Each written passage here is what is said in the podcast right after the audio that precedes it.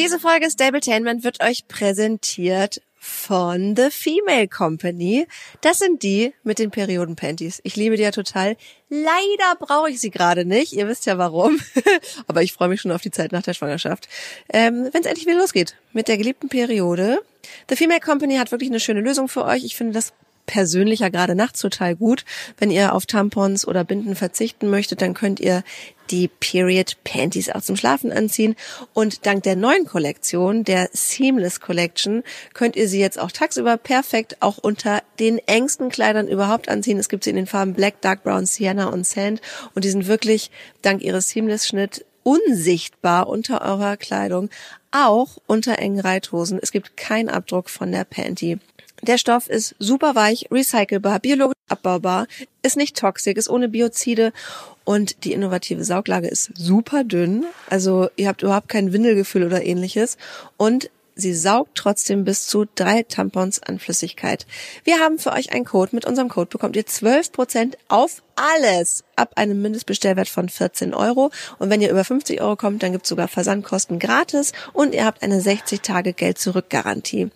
Ihr findet den Code hier nochmal in den Show Notes. Er lautet TFC für The Female Company unterstrich Stabletainment. Und jetzt geht's weiter mit der neuen Folge. Stabletainment, der Reitsport-Podcast. Mit Mira und Lisa. Gummo. Na? Na? Schon so früh wach? Obwohl wir sind immer so früh, ne? 10 nach 8 ist es bei uns gerade. Ich wollte gerade sagen, es ist fast eher spät. Ja, ich bin schon wach, mein armer Freund schon viel länger. Ich habe richtig verkackt und wir haben richtig Glück gehabt. Ähm, gestern Abend. Ich habe gestern Abend noch Gemüse für den Hund auf den Herd gestellt und bin dann ins Bett gegangen. Scheiße. Next Problem. Wir haben noch keine Feuermelder. Oh, keine Rauchmelder. Ey, wir haben so Glück gehabt. Ich habe den Topf halt nicht mal richtig, da war so ein Drittel voll, halt so ein bisschen Möhren und Kartoffeln in Wasser, obviously. Und ähm, hab das da bestimmt anderthalb Stunden auf höchster Stufe kochen lassen. Es stinkt so dermaßen verbrannt bei uns in der Küche. Man erkennt gerade noch in dem Topf, dass es mal Möhren und Karotten sein sollten. Ich habe den Topf direkt in die Tonne gefeuert. Ja, richtig Glück gehabt. Ähm. Aber seid ihr davon wieder wach geworden? Ja, nee, Lino ist eh nochmal aufgestanden und hat sich dann gefragt, wer in der Nachbarschaft um die Zeit noch grillt. es waren nicht die Nachbarn, sondern ich. oh Mann, ey. Ja, nee, also echt Glück gehabt. Ich habe gesagt, ich betrete die Küche nicht mehr, aber er meinte jetzt erst recht jeden Tag, damit ich es lerne. Ey, krass. Oh Gott, was für ein Horror. Das ist wirklich saugefährlich. ja, ultra. Ja, aber echt nochmal Glück gehabt. Also, lasst nichts auf dem Herd Ja, stehen. oder wie bei uns vorgestern im Garten. Es ist eigentlich richtig strafbar, was hier passiert ist. Wir haben so ein ewig lange schon so einen Haufen ge gestapelt, den wir nach dem Osterfeuer dachten wir, ach, wir machen nochmal schnell ein kleines Osterfeuer hinterher. Es hat aber einfach nie gebrannt, weil es natürlich zu nass war. Den hat mein Freund gestern einfach angezündet. Und ich sitze auf der Terrasse und er hat noch irgendwie so Zäune gezogen. Wir ziehen ja gerade Zäune bei uns. Und auf einmal sehe ich so eine richtig hohe Flamme hinter der Garage, also und die ja auch drei Meter hoch ist so gefühlt. Und ich, es gibt da ein lustiges Video, weil ich in dem Moment gerade eine Videobotschaft an meine Freundin Maike gemacht habe und dann schreie ich nur so, ah, er macht Feuer. Aber er ist gar nicht da. Und dann, ja, Oh war auch echt Gott. nicht so witzig. Oh Gott. Also, ihr braucht mir nicht zu schreiben. Wir wissen, dass man jetzt kein Feuer machen darf um die Zeit. Und ich glaube, er hat einfach nur gedacht, haha, ich halte mal ein kleines Stückchen Zeitung rein. Ähm, ja, ist nichts passiert, ist auf einer gr- grünen Wiese, da kann drumherum nichts anbrennen. Und der Feuerlöscher ist ja auch bereit, aber ja, irgendwie Brauchtet ihr den? Nein, aber ich stand da, ich habe schon mal einen Wasserschlauch geholt, was natürlich nichts bringt, wenn, wenn jetzt irgendwie was richtig losgeht. Aber ich habe echt gesagt, also das ist wirklich saugefährlich. So entstehen ganze Waldbrände oder überhaupt, also na gut, ist ja, ich wohne so Oh auf dem Land. ey. Die Leute hier drumherum, die hier wohnen, sind ja alle bei der Freiwilligen Feuerwehr. Okay, also wir halten Ja. fest, Lisas Freund hat fast die ganz, das ganze Dorf angezündet, ich fast die ganze neue Wohnung. Wir lassen die Finger lieber von Feuer in Zukunft. Oh Gott, ja. Aber ich habe eine schöne Neuigkeit. Ich habe gestern mein Pferd aus der Klinik geholt. Ja, wie geht's ihm? 70 Kilo mehr habe ich gehört. Ja, genau. Ich habe ihn nochmal auf die Waage gestellt, was natürlich auch wieder so eine tolle Schnapsidee war, kurz vorm Verladen nochmal irgendwas anderes zu machen, was er gruselig findet. Wobei ich sagen muss, das hat mich und ihn, glaube ich, richtig empowert. Er wollte da nicht rauf. Weißt du, wie so eine Pferdewaage aussieht? Ja, einfach so Veränderungen im Boden, ne? Also links und rechts wird durch so einen Handlauf quasi geführt. Das ist auch genau so breit, wie das Pferd ist. Und dann unten ähm, ist genau eine Veränderung im Boden, wie so Matten von einem Hänger im Prinzip. Also es sieht einfach sehr, sehr gruselig aus. Ich wette, Dino würde auch nicht beim ersten Mal raufgehen. Doch. Echt? Ist er. Dino ist ja immer für Überraschung gut. Vor so ganz normalen Sachen hat er ja meistens Ja. große Angst, vor ungewöhnlichen Sachen keine Angst. Aber das ist ein anderes Thema, dieses Pferd. Ja, auf jeden Fall wollte ich ihn darauf führen und er wollte gar nicht. Und dann haben wir das natürlich irgendwann hingekriegt mit viel Ruhe. Ich weiß jetzt ja mittlerweile, wie das funktioniert, wie man ein Pferd irgendwo langführt, wenn es erst nicht will. Also beständig dranbleiben, ein bisschen wieder schnalzen, wenn er nach vorne geht, sofort loslassen und Strick geben, dass er weiß, ah ja, cool. Also hat alles gut geklappt. Ich war natürlich auch nicht allein. Ich hatte Chris dabei, so ein Horseman aus meinem alten Stall, äh, der mir auch beim Verladen geholfen hat. Und dann du, dass er immer mitkommt? ja, total nett. Ja, und dann hat es, äh, hatte er 460 auf der Waage und er hatte bei der letzten Entlassung im März 390. Ach, so ein Sch Mäusegewicht. Gott, ey. Und Ja. ich muss jetzt sagen, durch diese zwei Wochen Stehen hat er ein bisschen wieder Muskeln abgebaut. Das sieht man richtig. Also er hat jetzt da nicht Naja, aber jetzt hat er ja ein bisschen mehr Masse, wo er wieder aufbauen kann, wenn er wieder fleißig toben darf. Ja, wenn er sich Bald. wieder selbst trainiert. Ja, und dann Verladen ging auch ganz gut. Auf jeden Fall ähm, sind wir dann zu Hause angekommen. Er war, so- er war so ein bisschen aufgeregt. Und ich bin so froh, dass er wieder da ist. Und oh, hab ihn richtig doll vermisst. Aber nochmal kurz zum Thema Geld. 4000 Euro. Krass. Und das war ja eigentlich das Einzige, was du wusstest, das kommt, Mhm. aber mit 4000 Euro hast du wahrscheinlich trotzdem nicht gerechnet, oder? Überhaupt nicht. Ich wusste nicht, dass so eine Chip-OP so teuer ist. Und ich muss dir auch ehrlich sagen, ich weiß, das ist jetzt echt, das ist hier eine ganz kriminelle Folge. Ich hätte damit auch noch gewartet, äh, bis meine OP-Versicherung greift. Also es ist natürlich kritisch. Aber schließen die nicht Chips aus? Nee, ich glaube meine nicht. Okay. Ich hätte sie Meine natürlich schon. nicht, ich hätte sie natürlich, ich hätte natürlich vorher nichts vom Chip wissen dürfen, aber jetzt ist sowieso egal. Jetzt habe ich eh alles gemacht, was ich, was ich wusste. Ja, genau. Ja, okay. Ja. Ja, gut. Kriminelle Folge. Ja, ist jetzt so, ähm, ja, okay. Dieses Pferd ist auf jeden Fall ein kleiner Goldesel. und deshalb hoffe ich auch, dass du das irgendwann alles zurückkriegst und dass sich irgendwann reiten lässt. Ja, also ich krieg's wirklich schon voll zurück. Ich muss aber auch noch mal sagen an dieser Stelle, weil mir hat mal neulich eine Followerin geschrieben, Gott, wie machst du das? Sag mir bitte, dein Freund ist reich. Wie macht ihr das alles? Ich verdiene 1,5 und musste mein Pferd gerade verkaufen, wo ich dachte, ja, es geht auch nicht, wenn man 1,5 verdient mit einem eigenen Pferd. Es geht einfach nicht. Pferdehaltung ist mittlerweile wirklich nur was für Leute, die ehrlich gesagt irgendwie ein bisschen besser verdienen so schreck, das ist, das klingt so gemein, aber du kannst es dir als Normalo mit einem geringen Gehalt einfach nicht leisten. Jedenfalls nicht so, dass du eben gewappnet bist für solche Fälle. Anfang des Jahres war natürlich krass und ich muss auch sagen, da haben mir ganz viele, inklusive ehrlich gesagt auch Fachpersonal, dazu geraten, ähm, also beziehungsweise mir gesagt, du musst wissen, was du machst, aber äh, es wäre an dieser Stelle auch okay, den gehen zu lassen. Wofür man auch niemand verurteilen darf, wenn sowas ansteht, wie bei mir jetzt, dass das irgendwie Es hätte ja auch schief gehen können. Total, Ne? Also, und man weiß ja auch nicht, was das für ein Rattenschwanz nach sich zieht, sowohl für ihn als auch für dich, aber toll, toll, toll, wir gehen jetzt ja von den Besten aus. Ja, das ist echt Wahnsinn, was das mit den Pferden mittlerweile kostet und ist und so weiter. Wie ist denn das, wenn du auf Turnier fährst zum Beispiel? Weil neulich habe ich von einer Freundin gehört, ja, auf den Turnieren ist auch nichts mehr los. Ich wusste das nicht so richtig einzuordnen. Heißt das, die Startgelder sind teuer geworden oder das überhaupt das Losfahren ist wahrscheinlich teuer, Hängerlein oder Benzin und alles, was dazugehört? Ja, ich glaube, also tatsächlich bei uns in der Region, da haben wir auch schon mal drüber gesprochen, ähm, ist das schon lange insofern ein Problem, dass es ja häufig so gut wie gar keine Preisgelder mehr gibt. Also gar nicht, gar nicht mehr. Ähm, und gerade, also so Grand Prix-Prüfungen kosten halt mal eben 40 Euro Startgeld, ne? Das ist dann eine andere Nummer. Auf AL, vielleicht auch noch M-Niveau, finde ich, ist das echt ähm, machbar. Ähm, da ist das, sind die Kosten dann immer mit einem guten Training zu vergleichen. Ja, weiß ich nicht. Also habe ich mir ehrlicherweise noch keine Gedanken darüber gemacht, woran das liegt, dass weniger los ist. Aber klar, ich glaube, man überlegt sich bei den gestiegenen ähm, Benzin- und Dieselpreisen definitiv Fahrten zweimal. Ähm, generell Autofahren ist teurer geworden und äh, ich glaube, das Startgeld ist nicht so das Ding. Ich glaube, die Veranstalter hier bei uns zumindest in Schleswig-Holstein schon lange kein Geld, weshalb es halt einfach kein Preisgeld gibt. Und so gesehen, ähm, man halt eher froh sein kann, dass es überhaupt Turniere gibt. Und das ist ja auch so ein bisschen was auf unsere letzte Folge, wo wir halt ähm, über das äh, Problem mit den RichterInnen gesprochen haben, dass man teilweise hier und sicherlich auch in anderen Regionen hat. Da habe ich, by the way, ganz, ganz, ganz viele Nachrichten zu bekommen. Oder auch wir. Ähm, und da haben ganz viele gesagt, ich soll das melden, aber ich mach's nicht. Also, weil man ist ja andererseits froh, dass ähm, es überhaupt Richter gibt und dass es wirklich Mangelware hier. Und ähm, ja, also ich finde es halt eigentlich, in, um das Thema nochmal ganz kurz anzureißen, wichtiger, da Bewusstsein zu schaffen, zu sagen, hey, man ist nicht allein damit, viele Leute haben da Probleme, es ist einfach nicht immer äh, eine rein neutrale Betrachtungsweise, sondern da ist immer ein bisschen Personal ähm, Feeling mit drin. Und ähm, ich glaube, da muss man einfach selber eher sein Selbstbewusstsein stärken und an sich glauben und aufgrund von solchen Momenten ja sich nicht runterziehen lassen, weil natürlich kann man das melden, natürlich kann man da Leute in die Pfanne hauen und ist vielleicht auch irgendwo richtig oder wäre richtig, aber ähm, ich sehe mich da irgendwie ehrlicherweise gerade nicht in der Position, weil ich gehe ja schon das Risiko ein, meine Reichweite dafür oder unsere Reichweite dafür zu nutzen, darauf aufmerksam zu machen. Ähm, und wer hier aus dem Umfeld kommt, kann sich vielleicht auch vorstellen, wer gemeint ist. Und das ist ja schon Risiko genug, dass ich hier eingehe, äh, mich unbeliebt zu machen. Und deshalb, ähm, ja, belassen wir es dabei. Und es geht mir aber auch wieder gar nicht darum, irgendjemanden anzuprangern, sondern eher zu sagen, hey, du bist nicht alleine. Ja, Diskriminierung im Reitsport oder Diskriminierung von Pferden ist halt leider kein Einzelfall, ne?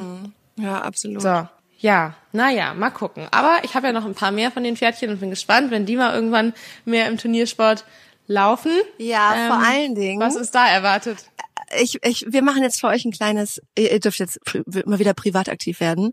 Äh, letztes Mal haben wir euch ja gebeten, schreibt uns eure Fragen zu Embryotransfer, dazu kommen wir gleich noch. Diesmal haben wir eine klei ein kleines Quiz für euch vorbereitet. Ich will jetzt nicht zu viel verraten. Mira, willst du mal selber einen Tipp geben, was es Neues gibt? Ja, Wie viele Beine hat ich überlege, was für ein. Ja, muss man bei uns ja, das wollte ich gerade sagen. Es, es, es, es hat vier Beine und es ist ein Veganer. und es hat mit meinem Klinikbesuch letzte Woche zu tun. Ich war auch eigentlich ganz stolz auf mich, dass ich versucht habe, ist ja überhaupt nicht mein Ding, das macht man ja eigentlich als Influencer, so habe ich gelernt, dass man wirklich ähm, ja, es Stories spannend und spannend macht und äh, immer wieder kleine Hinweise streut. Ich habe mein Bestes gegeben, aber irgendwie läuft die Rate- und Suchmaschine noch nicht auf Hochtouren, aber vielleicht jetzt. Okay, weil ich nämlich, ich dachte, ich frage dich jetzt nicht, mit welchem Tier du in der Klinik warst. Du würdest das schon schreiben, wenn du jetzt Bock hast, darüber was zu erzählen. Ich dachte, du warst ehrlich gesagt mit Samba zum Knie anspritzen oder so in der Klinik. Warst du etwa mit einem anderen Pferd in der Klinik?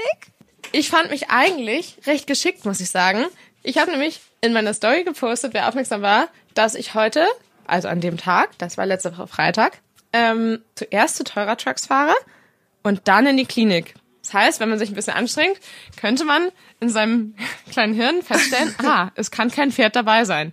Weil wenn das Auto da erstmal zur Kontrolle, zum Check bei Teurer steht, das habe ich natürlich nicht gesagt, aber da musste eine kleine äh, Umrüstung vorgenommen werden, habe ich ja kein Pferd auf dem Transporter stehen. Aber du weißt auch, dass ähm, unsere und deine Followerinnen und, und unsere ZuhörerInnen immer nur raten, wenn man was nicht erzählen will. Wenn man will, dass Leute raten, dann ähm, klappt es nicht. Ach so, nee, das lerne ich jetzt gerade neu. Ich bin da wirklich echt schlecht drin und finde das auch manchmal gemein, weil man will es dann ja wissen. Aber ja, jetzt, ich muss es ja üben und deshalb versuche ich das jetzt hier besser zu machen. Ja, also, wir stellen fest, ein vier... Du hast ein Pferd zur in die Klinik gefahren. Woher weißt du denn, das ist ein Pferd? Das ist doch nur vierbeinig und ein Veganer. Okay, vielleicht auch ein, vielleicht auch ein Dammwild-Hirschkuh. Richtig, ganz richtig. Aber nein, in die Klinik gefahren ist auch nicht richtig, weil ich doch das nicht dabei hatte, sondern ich habe was abgeholt aus der Ein Klinik. Pferd. Ein vierbeiniger Veganer. Kann der vierbeinige Also, Veganer ist- Traversalen laufen? ja, Oh, echt? das, das kann der vierbeinige Veganer schon. Kannst du den, Oh kann er auch Veggie heißen, wenn er kommt? Veggie? Ja. Namen hat's auch. Oh, wie ist der Name? Mini. Wirklich? Passend Vierbeiniger- zu der Größe des vierbeinigen Veganers. Vierbeiniger Veganer, der Traversal läuft und Mini heißt, klingt für mich nach einem perfekten Shetty. Ganz richtig. Oh Gott, das wäre so schön, wenn du dir ein Traversal laufendes Shetty eingeladen hättest. da bräuchtest du aber den teurer Truck Also, nicht. okay. Ich wollte gerade sagen, wir hören uns jetzt aber dein Interview zu all den Fragen zum Thema Embryotransfer Wie, das an. war's jetzt, oder was? Und das ist alles, was man wissen darf. Okay, und ihr dürft, warte mal, aber ihr dürft jetzt mitraten, stimmt? Du machst nachher einen Post klar, und darunter gibt's, wird geraten. ja. Kannst du dir bis dahin eine Zeichnung ausdenken von einem vierbeinigen Veganer, der Mini heißt und Traversalen läuft? Ja, I try. Okay, ja, und wir sprechen jetzt tatsächlich, jetzt geht's weiter, wie wir angekündigt hatten, ähm, mit einer Reproduktionsmedizinerin zum Thema Embryotransfer. Ihr habt uns Fragen geschickt von, warum macht man das überhaupt, bis hin zu, wenn das Fohlen auf der Welt ist, kommt es dann wieder zur leiblichen Mutter. Und dazwischen noch ganz viele andere ähm, wirklich spannende Fragen, auf die ich selber auch gar nicht gekommen wäre. Deswegen total, ja, danke für euren Input, für, für das Interview, das jetzt folgt. Und kann man den ähm, vierbeinigen, traversalen, laufenden Veganer namens Mini, könnte man da auch ein Embryo mit, also könnte man da auch mit was machen? Nicht mehr. Und deshalb habe ich es auch aus der Klinik abgeholt. Okay. Das wird spannend. Hast du die Eier an deinen Hund verfüttert? Leider nein. Oh Gott, das wird immer schlimmer. Okay, Leute, ihr könnt raten. Aber die waren auch wirklich sehr groß. Dann ist es vielleicht doch kein Chatty. Ja, stimmt. Hm. Das ist wirklich eine reine Enttäuschung jetzt. Du musst auch ein bisschen Rücksicht auf mich nehmen, wenn du Pferde auswählst. Okay, also, ihr könnt raten, aber jetzt erstmal hören wir zusammen rein ähm, in das Interview zur Reproduktionsmedizin. Wenn ihr danach immer noch Fragen habt, stellt sie gerne. Wir leiten das nochmal weiter. Und bis zum nächsten Mal. Bis zum nächsten Mal. Also, ich sag erstmal herzlich willkommen, Dr. Alexandra Görgens, Teamvet von der Pferdeklinik Mühlen in Fechter. Ja, auch äh, von mir ein ganz herzliches Hallo und äh, ich freue mich, dass ich heute dabei sein kann und hoffe, ja. dass ich ein paar gute Informationen habe. Ja, wir freuen uns total. Ähm, vielleicht hast du es schon mitbekommen, du hast ja auch ein paar Mal im Podcast schon reingehört. Ich habe eine Stute, mhm. die ich gerade als Leihmutter zur oh. Verfügung oh. gestellt habe. Oh, das ist hervorragend. Mhm. Meine Stute Fritzi, die ähm, trägt ein Embryo für eine andere Stute aus. Okay. Und du bist ja Reproduktionsmedizinerin, sprich, das ist wahrscheinlich Teil deines Tagesgeschäfts, richtig? Genau, das mache ich täglich. Und der Markt für Empfängerstuten ist gerade sehr eng. Das heißt, jeder, der eine Empfängerstute zur Verfügung stellt, der ist äh, bei uns ganz herzlich willkommen zurzeit. Das ist äh, ein gutes, guter Hinweis, weil ich nämlich schon ein paar Anfragen bekommen habe. So, wie hast du das gemacht? Ich habe auch eine Stute, ich würde sie auch zur Verfügung stellen. Ähm, da gibt's aber ja sicherlich Vor- und Nachteile. Wir dröseln das jetzt heute mal zusammen auf. Ähm, ich habe ganz, ganz, ganz viele Fragen bekommen aus meiner oder aus unserer Community von HörerInnen. Und ganz oft wurde gefragt, warum macht man das? Ich habe natürlich persönliche Gründe, wie wahrscheinlich die meisten, aber es gibt ja auch medizinische Gründe.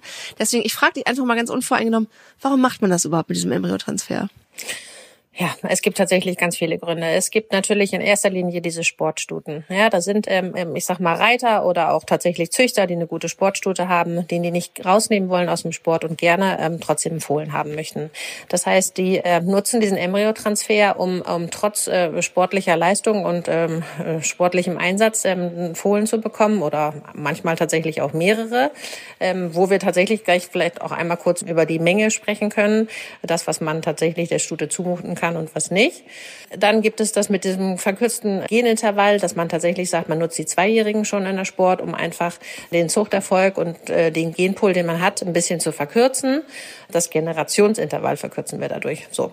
Dann haben wir die, die sehr gut sind, sehr gute Nachkommen haben und einfach ähm, aus gesundheitlichen Gründen nicht mehr in der Lage sind, einen Fohlen auszutragen. Das heißt, wir haben vielleicht orthopädische Probleme oder tatsächlich Probleme mit der Gebärmutter, die, ähm, ja, ich sag mal, gerne sich weiter reproduzieren sollen, aber ähm, in der Lage selber nicht sind, einen Fohlen auszutragen. Mhm. Und ähm, da ähm, ist das so, dass wir da schon so ein bisschen äh, selektieren. Es gibt Stuten, die ähm, eignen sich da sehr gut für und andere gar nicht. Äh, es ist tatsächlich so, dass wir auch viele Anfragen kriegen und ähm, die Leute sagen, ähm, wie sieht's denn aus? Meine Stute ist schon drei Jahre nicht kragen, kann ich da jetzt noch einen Fohlen rausziehen? Dann haben wir es auch mit dem Embryotransfer schwer. Das heißt, wir brauchen wirklich gute, fruchtbare Stuten auch für den Embryotransfer. Also sowohl Leihmutterstute ja, als auch äh, genau, äh, also Empfänger auch. Mhm. Ja. ja, also auch die Empfängerstuten. Ja, das sollen gerne junge, fruchtbare Stuten sein mit einer gewissen Größe, dass sie zur ähm, ähm, Spenderstute passen und, und gerne, ähm, ich sag mal so, zwischen drei und zehn. Ja, gerne, ja. gerne mit einem guten Charakter, so dass man weiß, dass sie gute Muttereigenschaften haben und natürlich gerne fruchtbar. Mhm. Da hast du gerade schon direkt was angesprochen. Die Frage kam hier auch rein, nämlich welche Größe darf, dürfen die beiden hm. Stuten haben, beziehungsweise wie weit dürfen die auseinanderliegen? Also da gehen tatsächlich die Meinungen ein bisschen auseinander. Ich habe jetzt ähm, das, was ich bis jetzt dieses Frühjahr vertreten habe, war so die, die Lehrmeinung, dass ähm, äh, die Genetik von der Spenderstute vorgegeben wird und natürlich vom Hengst, ja, und auch wenn die, Spende, die, die Empfängerstute deutlich kleiner ist, dass die ähm, kleiner zur Welt kommen, weil die ähm, Gebärmutter der Empfängerstute einfach nicht groß genug ist, mhm. aber dass sie das genetisch aufholen hinterher, das Wachstum. Jetzt habe ich dieses Frühjahr aber nochmal mit einem Genetiker aus der Uni ähm, Göttingen gesprochen und der hat gesagt, aha, ganz so ist es nicht so. Bei denen ist es tatsächlich die Erfahrung ähm, im Laufe der Jahre gewesen, dass sie ähm, das nicht 100 hundertprozentig aufholen. Das heißt, wir sagen eigentlich zwischen Ja, also mehr auf zehn, als zehn Zentimeter Differenz sollen da auf gar keinen Fall sein, gerne mhm. weniger. Ja, also so fünf Zentimeter, sechs Zentimeter ähm, wäre schon ganz toll. Das Problem ist, dass man das ähm, häufig nicht in der Hand hat, weil ähm, wir ganz viel, also wir haben nicht viele Empfängerstuten hier, wir als Klinik, sondern wir schicken ganz viele Empfängerstutenherden nach Belgien und Holland. Da geben wir, wenn, wenn die, wenn die Stute extrem klein ist oder extrem groß ist, geben wir die Größe mal mit. Aber auch da ist es so, dass sie sich nicht immer dran halten können. Die nehmen halt einfach die Stute, die am besten vom Zyklus passt zu der Spenderstute und dann, ja, kriegt man da tatsächlich dann auch trotzdem mal kleine oder trotzdem mal große. Ja. Also das ist schon tatsächlich ein bisschen schwierig. Am schönsten ist es, wenn man selber eine Spender- und Empfängerstute hat und das dann so ein bisschen angleichen kann. Ja. Wie gleicht oder wie stimmt man denn die Rosse ab? Weil du sagtest schon, die müssen vom Zyklus, ja. Zyklus einigermaßen passen, aber mhm. es muss dann ja letzten Endes total gleich sein, ne?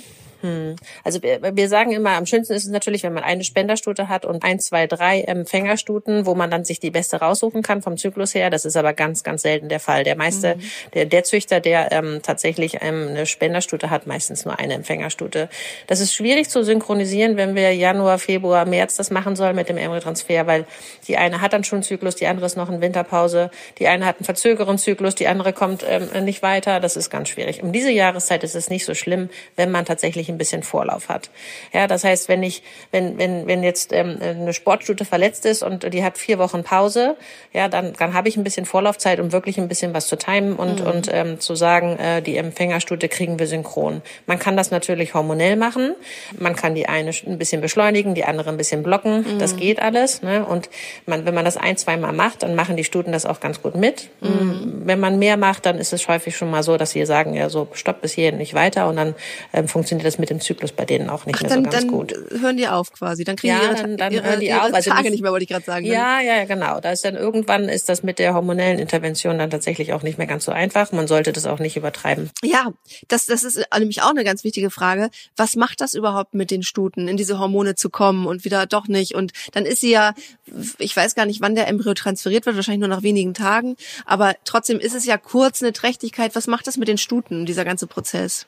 Ja, das ist tatsächlich die Hauptfrage bei den äh, meisten Kunden. Es ist, es ist schwierig. Wir sind da tatsächlich ja so ein bisschen auf die Leute angewiesen, die ihre Stuten am besten kennen. Ja, ähm, also entweder sind es dann die Reiter oder tatsächlich die Züchter.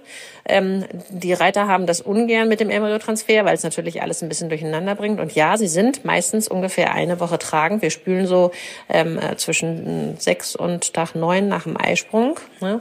Ähm, die kriegen definitiv die hormonelle Rückkopplung, dass sie, dass sie sie tragend sind. Es gibt Stuten, die sind da extrem sensibel und man merkt schon nach dem ersten Mal, dass sie vom Verhalten ein bisschen verändert sind. Es gibt Stuten, da können sie das äh, sieben, acht Mal machen und das ist überhaupt gar kein Problem. Die machen das super mit. Ja, mhm. also man muss da tatsächlich so ein bisschen seine Stute im Blick haben und einfach auch ein bisschen drauf hören und gucken, was kann ich ihr zumuten, was kann ich ihr nicht zumuten. Zumuten heißt, dass es einfach im Körper was auslöst, weil es kam auch eine Frage mhm. aus der Community, ähm, kriegen die dann mhm. nicht auch irgendwie sowas wie eine Depression, weil es sich für sie mhm. anfühlen könnte wie eine Fehlgeburt, wo ich erstmal, wo ich erstmal gelacht habe, weil ich dachte, naja komm, also ein paar Tage mit dem Zellhaufen in der Gebärmutter. Ich zum Beispiel bin jetzt gerade auch schwanger in der zehnten Woche und äh, die ersten paar Wochen, als ich es nicht wusste, habe ich auch nichts gemerkt. Ne? Also ähm, das sehe ich definitiv so, dass diese paar Tage nicht die große Verhaltensänderung bedingen, aber wenn man das mehrmals macht. Das Problem ist einfach, wir spritzen diese Stuten direkt nach der Spülung wieder an. Ähm, das hat ähm, hygienische Gründe Gründe. Das heißt, wenn man die Stute besamt, nach einer Woche spült und dann äh, anspritzt und dann kommen sie nach einer Woche wieder in die Rosse und dann wird wieder nach einer Woche gespült. Das heißt, wenn man das immer wieder wiederholt, ja, dann sind die tatsächlich hormonell irgendwann okay. durcheinander und machen das nicht mehr so mit. Und ähm, ich sag mal, wenn man ähm, eine Spülung hat und da ist keiner drin, dann ist es natürlich so, klar, man hat auch die Decktaxe bezahlt. Natürlich möchte man das gerne nochmal wiederholen, vielleicht dann auch ein drittes Mal, aber wir versuchen spätestens die Leute nach dem dritten Mal zu überreden, einfach mal eine Pause einzulegen, mindestens einen Zyklus abzuwarten und dann nochmal loszulegen. Ja? Was heißt denn eigentlich anspritzen? Das bedeutet ja, die, die Hormone werden wieder stimuliert? Ja, genau. Also das, das Problem ist, dass die, die Stute dann natürlich erstmal die Rückkopplung ähm, hat, ähm, ich bin tragend und von alleine nicht so gut in Rosse kommt. Das heißt, wir versuchen diesen Gelbkörper, der nach dem Follikelsprung entsteht, den versuchen wir wegzuspritzen, damit sie wieder in den normalen Zyklus reinkommt. Das würde sie nämlich sonst verzögert. Mhm. Und ähm, wir machen es auch wirklich mit diesem Anspritzen aus hygienischen Gründen. Das, das Problem ist, dass wir durch die Scheide gehen beim Embryotransfer und diese Scheide ist ganz schwer sauber oder steril zu machen. Ne? Das heißt, wir gehen durch die Scheide in eine zu Gebärmutter, weil das ja außerhalb der Rosse ist. Und wenn ich da Keime einbringe, dann ist das ähm, für die Stute, kann das schon mal gefährlich sein. Das heißt, wir spritzen sie an, damit der Muttermund wieder aufgeht, sie in Rosse kommt und sie sich zur Not selber reinigen können oder wir sie unterstützen können. Ja? Also es mhm. passiert ganz selten mal was, aber ähm, ja, präventiv machen wir das eigentlich immer und, und das ist auch sonst ähm, gang und gäbe. Also dieser verkürzte Zyklus, dass diese Embryotransferstuten nicht mehr alle drei Wochen, also ein, alle 21 Tage einen Zyklus haben, sondern nur noch alle 14 Tage, das ist das Problem, was, was, was man in, ja, nicht übertreiben sollte bei einer Embryotransferstute, wenn die mehrmals gespült werden sollen. Weil sie vielleicht kein Embryo gegeben hat oder weil vielleicht noch mit dem zweiten oder dritten Hengst noch ein Embryo gespült werden sollte. Ja, das äh, hier kam noch eine Frage von Nienchen, die hat geschrieben, ähm, muss denn die richtige Mutter, auch süß, also die heißt es Geber und Empfängerstute? Wie sagt ja, ja, wir sagen Spender und Empfängerstute, Spender. aber Geber und Empfängerstute geht mhm. auch. Mhm. Muss die Spenderstute dafür in einer Station stehen?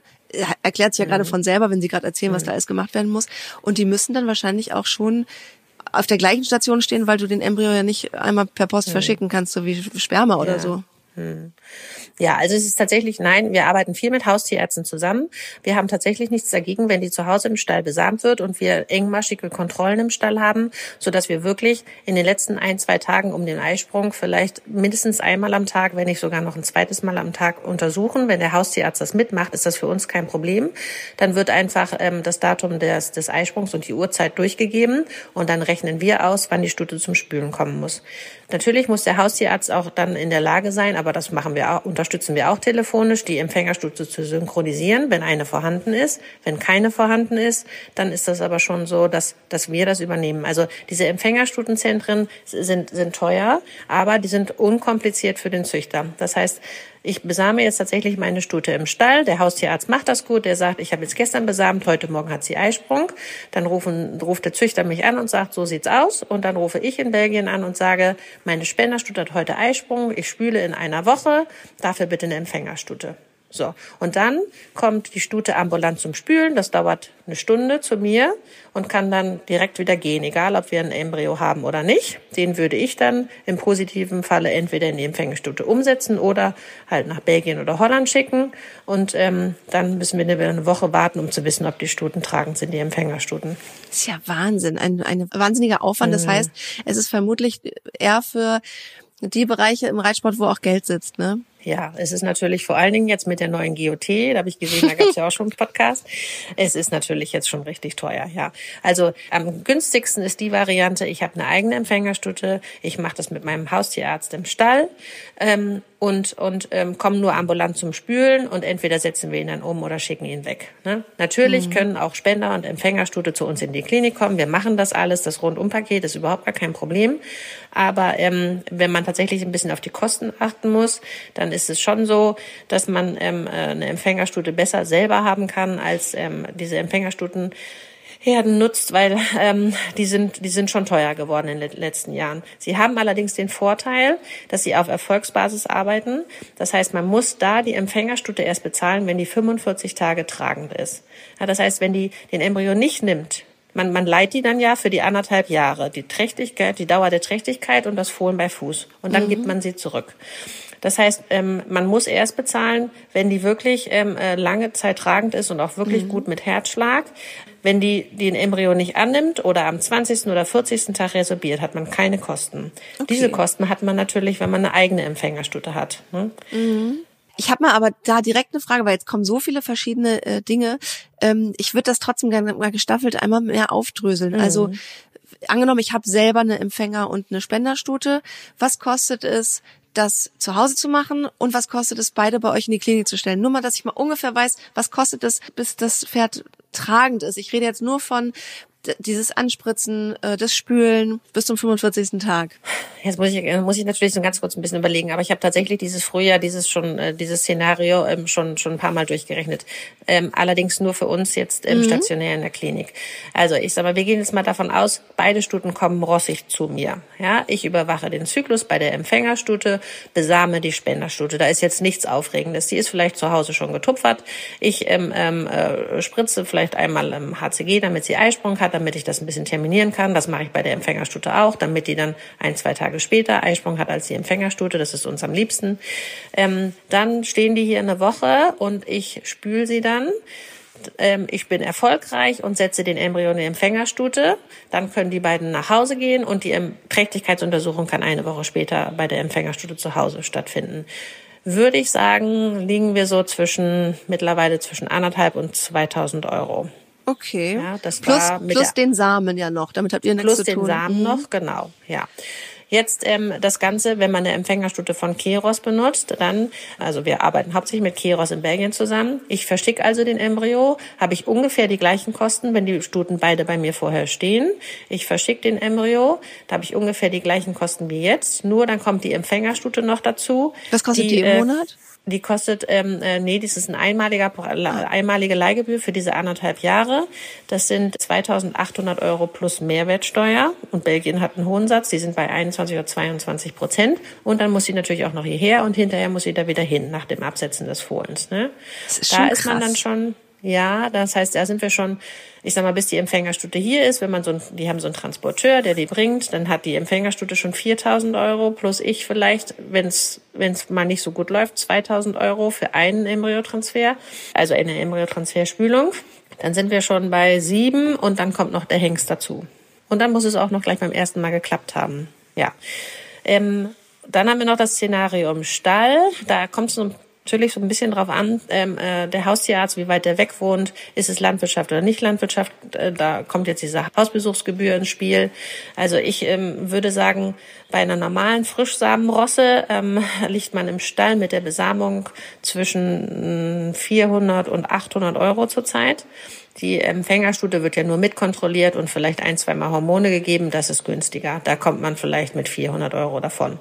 Ja, also denke ich mal, sind wir im Stall vielleicht auch schon bei 1000 Euro für den Haustierarzt mit der Besamung und der Synchronisation der Empfängerstute. Und immer alles plus Mehrwertsteuer. Und wir hatten schon eingangs ja die Nachteile für die Geberstute, nämlich wenn man es übertreibt und die mehr als dreimal das Prozedere durchlaufen lässt, dass es Genau. hormonell anstrengend ist.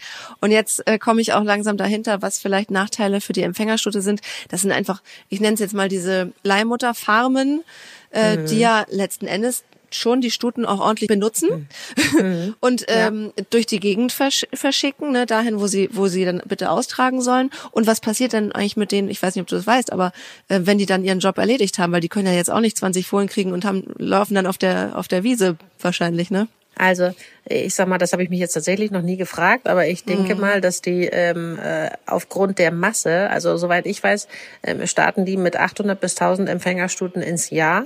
Ja. Ähm, aufgrund der Masse werden die nicht äh, versuchen können, äh, jede einzelne ältere Stute, die vielleicht nicht mehr diese Embryonen annimmt, ähm, äh, zu vermitteln, vielleicht als Beisteller oder noch als Begleitpferd.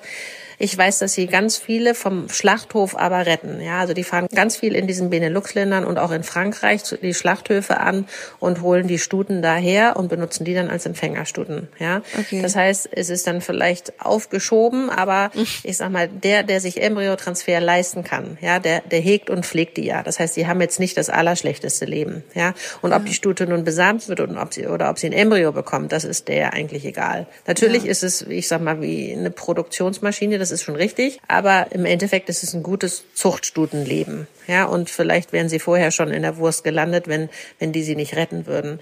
Aber äh, ja, es ist tatsächlich so, was ich so, ich könnte mir vorstellen, dass sie zum Schlachthof gehen hinterher. Ja. Ja. Es sind nämlich tatsächlich alles lebensmittelliefernde Tiere. Man darf die nicht umwidmen als nicht lebensmittelliefernde Tiere. Das ist ähm, Bedingung von diesen Empfängerstutenherden. Das heißt, ja, ich denke mal, wir liegen bei unserem Schlachthof richtig. Mhm. Es ist aber tatsächlich so, dass viele Züchter, wenn da ein Embryo reinkommt, dass die die ähm, äh, lieb gewinnen, sage ich mal, und, und gar nicht mehr unbedingt hergeben wollen. Das heißt also, in 50 Prozent der Fällen ist es bei uns tatsächlich so, dass die Leute ihre Empfängerstuten gar nicht mehr hergeben wollen. Dann kann man die rauskaufen und entweder sagen sie, das hat mir so gut gefallen, ich mache einfach mit Embryotransfer, oder sie geben sie in der im Freundeskreis weiter oder behalten sie auch einfach so. Ja, also das Anstatt passiert tatsächlich relativ Belgien häufig. schicken, ne? Genau. Ah, Mhm. ja, okay. Also das ist dann auch möglich, dass man sie aus dieser aus dem Leasingvertrag rauskauft, Ja, sozusagen. genau, das geht. Mhm. Okay, Ja. Mhm. das ist ja auch interessant. Ja, weil bei uns ist das ja alles so eher auf freundschaftlicher, privater Basis. Wir haben auch keinen Vertrag oder so, meine Bekannte Mhm. und ich. Ähm, aber eben die Tierärztin, wo sie steht, die hat eine Hengststation und die kennen sich damit aus und ja, ja, ich habe mich jetzt auch gefragt, na gut, wenn das jetzt gut funktioniert mit ihr und äh, sie ein schönes Leben hat, warum soll sie es vielleicht nicht zwei, dreimal machen? Ähm, War mir aber eben nicht äh, darüber im Klaren, ob das für, für die Empfängerstute unter den Voraussetzungen, unter denen sie jetzt bei mir da lebt, nämlich die hat einfach nur Wiese und im Winter Offenstall und lebt mit ihren Mädels da, ähm, ob das irgendwie für sie ein Problem ist. Aber dann ist es ja eher äh, auf jeden Fall in meinem Fall mit mit meiner Stute was was Schönes für die. Die kriegt ja einen Fohlen, das weiß sie ja nicht, ob das nun ihr leibliches ist oder nicht. Genau. Ähm, und wie zeigt sich, ob sie jetzt einen guten Charakter hat für einen Fohlen? Also wir haben früher immer gesagt, ähm, wir hätten ganz gerne Empfängerstuten, die ähm, schon mal einfohlen hatten, dass wir einfach wissen, sie sind gute Mütter und sie haben eine gute Milchleistung. Also die die die Kunden ähm, sind schon, ähm, äh, ich sag mal, meistens nicht so ganz begeistert, wenn sie Empfängerstuten kriegen. Die kriegen das erste Fohlen und nehmen das Fohlen nicht an. Das passiert ja nun leider doch mal. Ne? Ah, okay. Ähm, das gibt's ja aber haben- immer mal, ne? Also auch bei Das gibt's immer mal, genau. Darum ist es immer schöner, wenn wir Stuten vermitteln können, die schon mal einen Fohlen hatten. Allerdings haben wir in den letzten Jahren die Erfahrung gemacht, dass Meidenstuten sehr, sehr gut die Embryonen annehmen. Vor allen Dingen junge Meidenstuten zwischen zwei und fünf, sechs Jahren. was ist Meiden? Äh, Meiden sind die, die, die noch nie einen Fohlen hatten. Die Stuten, Ah, meine die, ist eine ähm, Meidenstute. Äh, ja, genau. Also die ähm, sind meistens wirklich sehr fruchtbar und nehmen diese Embryonen sehr gut an. Ein bisschen besser von der Trächtigkeitsrate her als Fohlenstuten. Darum also sind sie bei uns tatsächlich gerne gesehen. Ja. Okay, die Frage hat sich, glaube ich, erübrigt. Hat man mehrere Embryonen in petto? Ich meine, das ist ja, wenn eine Eizelle befruchtet wird, ist ein Embryo. Wenn es Zwillinge sind, würde man sie sowieso nicht transferieren, ne? Ja, das stimmt, aber es gibt tatsächlich ja ähm, äh, auch zwei- und dreimal Eisprung. Also wir haben ta- tatsächlich das häufiger, dass wir zwei Embryonen spülen oder auch mal einen Oh. dritten. Das heißt, unter normalen Umständen, wenn da nicht gespült würde, dann würde Mhm. die Stute entweder mit Zwillingen trächtig sein oder einer würde sich frühzeitig verabschieden, ne?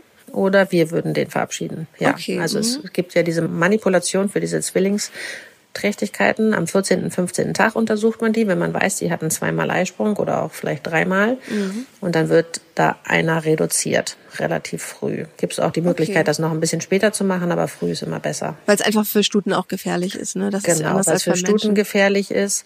Meistens bekommt man diese Zwillingsgeburt ja gar nicht so mit. Ne? Und, Mhm. und wenn da mal einer stecken bleibt oder sie liegt nachts alleine im Stall, dann kann mal sein, dass nicht nur die Zwillinge da, ähm, äh, dabei sterben, sondern die Stute auch mal. Ne? Also wir versuchen das wirklich zu vermeiden. Okay. Also ich bin eine ganze Ecke schlauer.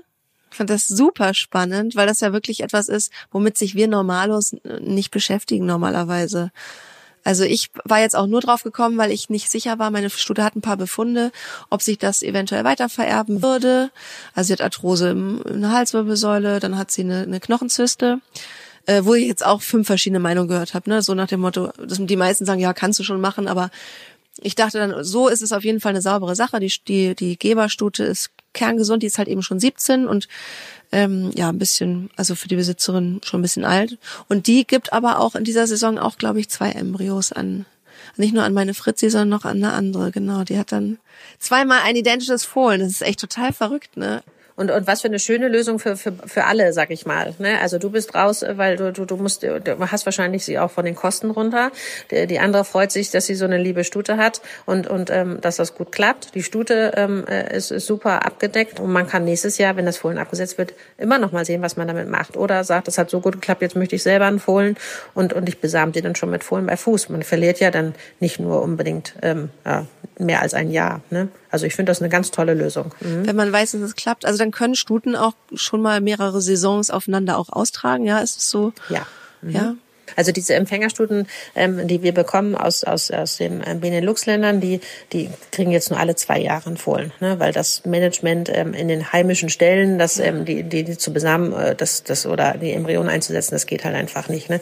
Das heißt, äh, Produktion ja, aber jetzt auch nicht übertrieben. Ne? Alle zwei Jahre ein Fohlen ist dann ja auch noch in Ordnung.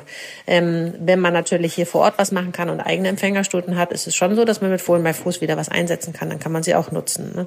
Also wie jede andere Stute auch, kann sie dann auch jedes Jahr ein Fohlen bekommen. Also Ja. da sehe ich keine Nachteile. Ja, ich bin mal gespannt. Erstmal muss sie das eine gesund zur Welt bringen. Und ich bin ja sehr gespannt auch dann, ähm, wie der zweite Embryo sich entwickelt. Die müssen dann ja, also sich sehr ähnlich sein. Die sind ja genetisch relativ gleich. Wie, also wie Geschwister sind die dann wahrscheinlich, ne? Ja, ja, das, das denkt man immer, aber es ist, ist ja nicht so. Also ich äh, habe drei Kinder, ich, wenn ich mir die angucke, die können unterschiedlicher nicht sein. Stimmt. Ähm, äh, das heißt, da ist das tatsächlich auch eine häufige Frage von den Züchtern. Nehme ich die gleiche Anpaarung nochmal oder nicht? Im, im Folgejahr kriege ich nochmal so einen Knüllerfohlen oder mhm. ähm, ist alles offen? Und es ist tatsächlich alles offen. Man wundert sich. Also äh, es ist ja mittlerweile so, dass man definitiv sagt, die, die ähm, Stute ist wichtiger als der Hengst. Ja, also Ach. die Stute macht dann ähm, wenn sie gute Fohlen macht, meistens auch mit jedem Hengst ein gutes Fohlen. Und ähm, aber es ist, ich sag mal, die, da ist die Natur äh, wirklich sehr interessant und ich glaube, es wäre langweilig, wenn wir da immer alles vorhersagen könnten und, und ähm, ja. alles beeinflussen könnten. Also die hat da definitiv noch ein Mitspracherecht. Ja, und zumal ja auch äh, die ganze Aufzucht und das Management alles auch noch mit reinspielt. Also ich wurde tatsächlich gefragt, ähm, äh, ob denn das Fohlen trotzdem auch was von Fritzi haben kann. Dann habe ich einfach aus dem Bauch raus gesagt, ich denke, ein bisschen charakterlich vielleicht prägen die, die Mütter die ja schon mit, auch wenn die nicht leiblich sind, ne?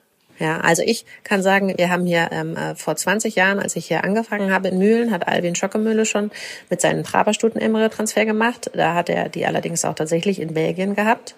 Ähm, und, und dann sind die im tragenden Empfängerstuten hergekommen und haben die Fohlen hier ausgetragen. Da waren das teilweise Kaltblutstuten, die Traber dann da drin hatten. Diese Traber sind nie gelaufen, weil einfach, ich sag mal, tatsächlich dieser Leistungswille von der Mutter, der hat einfach gefehlt. Und die ähm, sind natürlich dann auch nie, nie richtig getrabt, weil diese Traber Mütter geben auch das Traben sehr viel weiter, weil sie damit aufgewachsen sind. Also das war tatsächlich schon richtig interessant.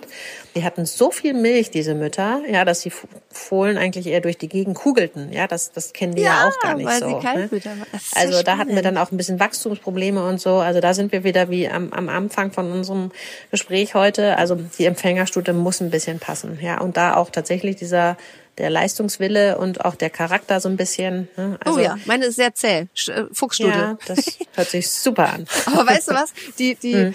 die Besitzerin von der Geberstute, die, die ist Vielseitigkeitsreiterin und meine Stute ist wirklich voll Dressurpferd. Dann kann sie, dann hat sie bald ein Buschpferd vielleicht mit einem ganz netten Trab. Ja, das hört sich doch hervorragend an. Dann sind doch alle Seiten zufrieden. Genau. Alexander, ich danke dir sehr. Ich fand es sehr spannend. Jetzt habe ich noch mal ewig ausgeholt, obwohl ich mich gerade eben schon fast verabschieden wollte. Aber danke noch mal, dass du da gerade auch noch ein paar Minuten drangehängt hast. Ich finde das mega, mega spannend und ähm, danke, dass du dir die Zeit genommen hast. Ja, das habe ich doch gerne gemacht. Hm? Ich hoffe, dass ich dem einen oder anderen kleinen äh, Denkanregung, einen kleinen Tipp geben konnte. Ja, absolut, hast du. Vielen Dank. Stabletainment, der Reitsport-Podcast mit Mira und Lisa.